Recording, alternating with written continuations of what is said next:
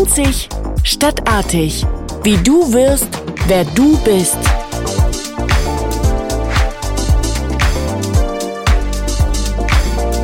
Hallo und herzlich willkommen zu den Einzig stadtartig Praxistipps. In dieser Episode möchte ich euch einen kompakten Zugang zu noch wirksamerer Führungskräfteentwicklung eröffnen. Heute besprechen wir vielleicht eines der interessantesten Themen des Menschseins überhaupt. Ich lade euch ein, mal hinter die wissenschaftlichen Erkenntnisse des Begriffes Selbstbewusstsein zu schauen. Wir werden in dieser Episode von Einzig stadtartig quasi zunächst eine Art neurowissenschaftliche Tiefenbohrung versuchen, um näher auf eben diese Einzigartigkeit des Menschseins einzugehen. Wir schauen gemeinsam auf das, was das sogenannte Selbst jeder Persönlichkeit ausmacht und wie man es weiterentwickeln kann.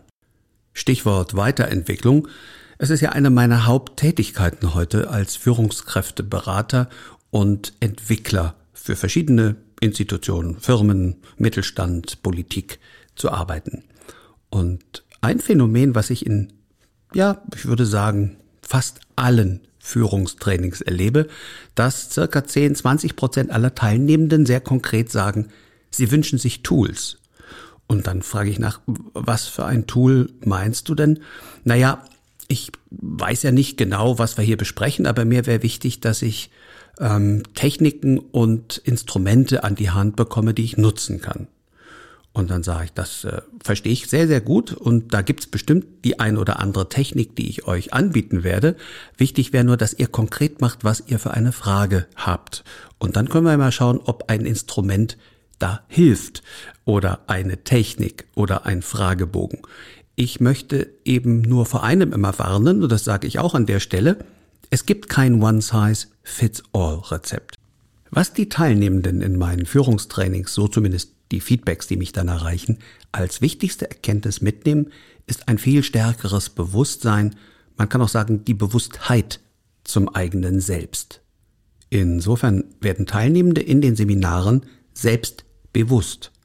Also Selbstbewusstheit, wie ich hier meine, ist nicht als Ellenbogen ausfahren gedacht, sondern im Sinne einer gewachsenen Bewusstheit, was sie als Mensch ausmacht und die gewonnene Fähigkeit, sich selbst beim Handeln zu beobachten. Also indem sie sich Feedback holen, indem sie achtsamer sind und dann ihre eigenen Stärken natürlich viel, viel bewusster einsetzen können, aber auch Blockaden und alte Muster entdecken.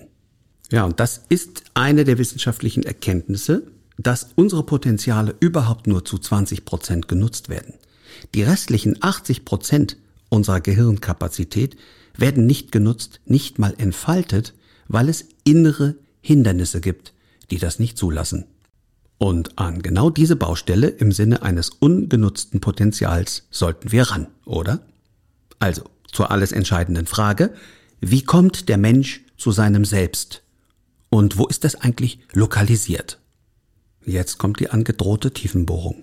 Also, neurobiologisch existieren in unserem Gehirn zwei unterschiedliche sogenannte Fundamentalsysteme. Zum einen ein Triebsystem, auch Basissystem genannt, welches unter anderem Wünsche, Lust, Genuss oder auch Schmerz und Angst zum Ausdruck bringt.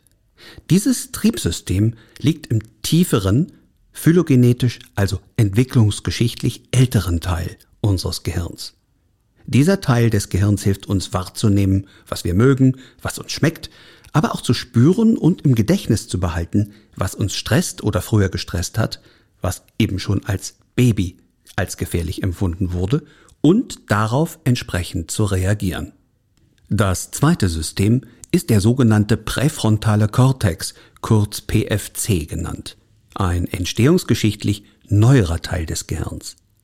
Das ist der Ort, unseres freien Willens, der Selbststeuerung, der Kreativität und unseres Einfühlungsvermögens, also der Empathie.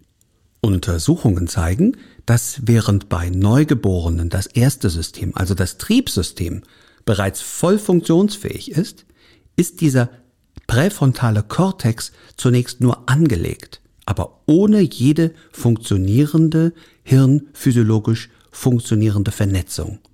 Man kann ihn sich wie ein unbeschriebenes Blatt Papier vorstellen.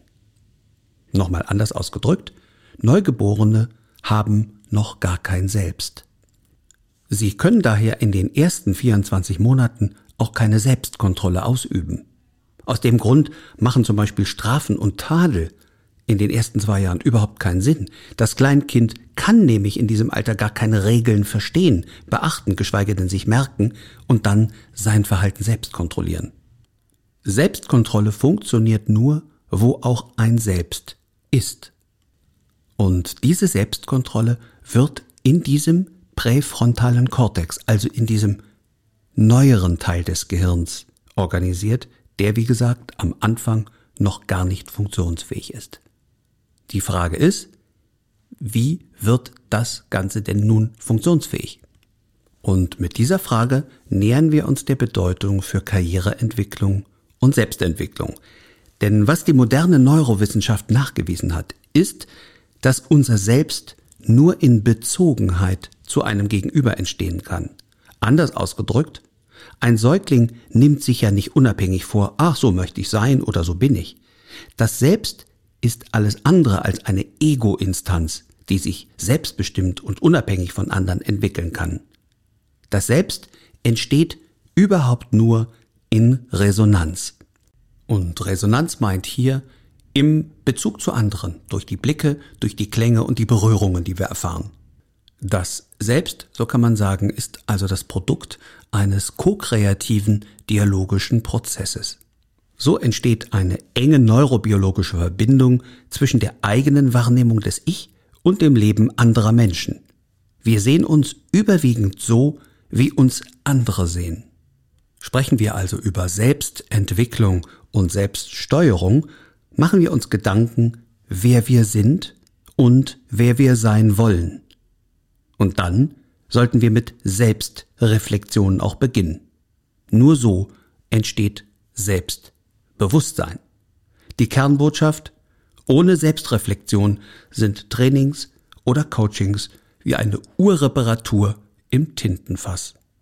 Und dass sich das lohnt, zeigt ja die Tatsache und die Untersuchung, dass das Selbst ja nicht mit dem siebten Lebensjahr abgeschlossen ist, sondern wir sprechen von einem dynamischen System. Man spricht im Gehirn auch von Neuroplastizität. Das bedeutet, dass sich Hirnzellen, je nachdem wie sie benutzt werden, entsprechend entwickeln und wenn sie nicht genutzt werden, eben unterentwickeln bis absterben. Use it or lose it. Ich möchte euch ein paar Leitfragen zum Use it anbieten.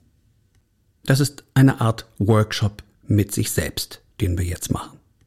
Ob ihr diese Antworten jetzt einfach nur für euch behaltet oder aufschreibt, das überlasse ich euch. Wichtig wäre nur Selbstehrlichkeit, sonst brauchen wir die ganze Übung hier nicht machen. Die erste Frage ist, wie beschreibe ich mich selbst? Oder auch, was für eine Meinung habe ich über mich? Die zweite Frage beschäftigt sich mit den Vorstellungen zur Partnerschaft, also wie sollte aus eurer Sicht ein gutes Miteinander aussehen? Konkret, wann fühle ich mich wohl und wie sollten andere sein, damit ich mit ihnen gut zusammen sein kann? Die dritte Frage passt in die Vorweihnachtszeit. Was möchte ich gerne haben? Beziehungsweise wie möchte ich gerne sein? Definiert mal euer Ziel, wirklich im Sinne eines Wunsches. Was möchtet ihr erreichen? Beim vierten Punkt geht es um die Hindernisse. Was hindert euch, zum Ziel zu kommen? Warum tut es denn noch nicht? Warum habt ihr es noch nicht erreicht? Warum seid ihr noch nicht so, wie ihr gerne wärt? Macht euch mal die Hindernisse bewusst. Da es bei diesen Fragen kein richtig oder falsch Schema gibt, kann ich euch auch hier leider keine fertigen Antwortsätze zusenden. Ich empfehle aber, setzt euch mal mit eurer Partnerin oder dem Partner, Kollegin oder Kollegen zusammen. Es sollten Menschen sein, denen ihr erstens vertraut und zweitens, die euch ehrlicherweise auch Rückmeldung geben können und wollen, denn dann wird aus dem Ganzen zumindest ein Schuh. Ihr könntet euer Selbstbild mal mit dem Fremdbild abgleichen. Und genau da entsteht wieder der Lern- und Entwicklungsprozess für euer Selbst und für euch selbst. Ja, und das ist die Brücke noch einmal zu der Frage, die vielleicht bei einigen von euch im Kopf ist, warum haben wir denn vorhin über diesen präfrontalen Kortex gesprochen und dieses Triebsystem? Was hat denn das jetzt alles damit zu tun? Die Antwort ist relativ einfach. Die Erkenntnis, dass das Selbst nur in Bezogenheit entsteht, heißt also auch Selbstentwicklung heute macht nur in Bezogenheit zu anderen Sinn und sie wird überhaupt nur möglich, indem ihr euch mit anderen austauscht. In dem Feedback, was ihr euch holt, das können positive, das können aber auch kritische Momente sein, habt ihr die Entwicklungsmöglichkeit für euch selbst eröffnet. Ja, und für diejenigen unter euch, die neugierig geworden sind und ein bisschen weiter explorieren wollen, auf dem Blog zu unserem einzig stadtartig Praxistipp 3 findet ihr auf der Website www.politos.de einen Fragebogen. Dieser sogenannte Antreiberfragebogen bringt euch in der ein oder anderen Frage vielleicht sogar noch ein bisschen weiter. Und auf die Auswertung und die Interpretationsmöglichkeiten zu diesem Fragebogen komme ich im nächsten Praxistipp zu sprechen. Das war der einzig stadtartig Praxistipp zum Thema Selbst- und Selbstentwicklung. Ich bin Kai Kochmann, freue mich auf ein Wiederhören und sage Tschüss, bis zum nächsten Mal.